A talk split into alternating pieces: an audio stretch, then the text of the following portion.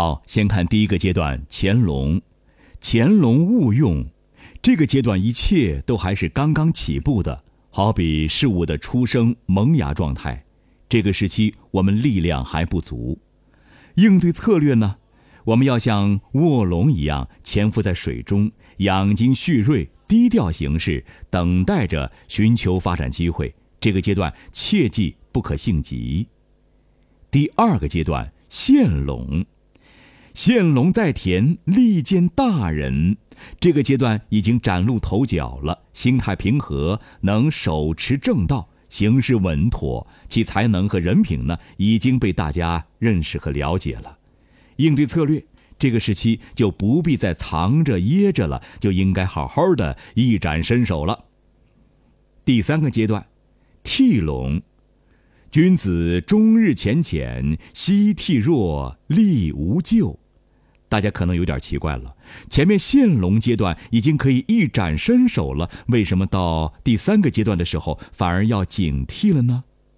因为替龙阶段呢比较特殊，它处于一个临界点，要从一个阶过渡到一个更高的阶段，就好比龙刚刚飞起来在半空，下虽然脱离了地面，但上呢还没有直上云霄。这个阶段，自己的事业成就还没有得到大众认可，不能一往无前的上进，恐怕被人讥讽，小人得志；退呢，又不能退回到地面上，使事业半途而废，搞不好啊，还有无妄之灾。所以啊，创业过程中人都应该明白这一点：当你的事业发展到一个阶段，虽然整体来讲在上升，但是是有瓶颈的。这个是有一举一动都可能招致重大的影响，那么我们的应对策略就是这个时期必须居安思危，小心谨慎，时常反省，需要一些如履平地的本事。第四个阶段，跃龙，或跃在渊，无咎。他的意思是说，或者跃起上境，或者退处在渊，说明应该向机而动。大家注意这个“或”字啊，表示不确定的意思，要审时度势，灵活处理。因为这个阶段也比较特殊，替龙呢是要上升到高级阶段，所以要警惕；而跃龙，则是已经上升到高的阶段，但只是这种高级阶段中的初级，也是多忧惧之地，不可轻举妄动，以免遭受猜疑。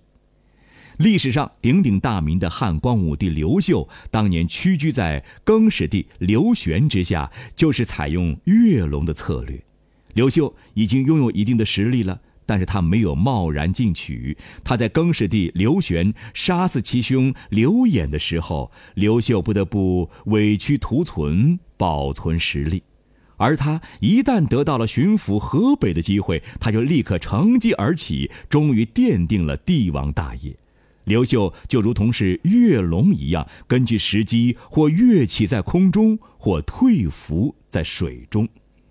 那这个阶段的应对策略，大家也感觉到了，那就是要审时度势，相机而动，根据时机和形势，当潜伏则潜伏，有机会则奋力一搏。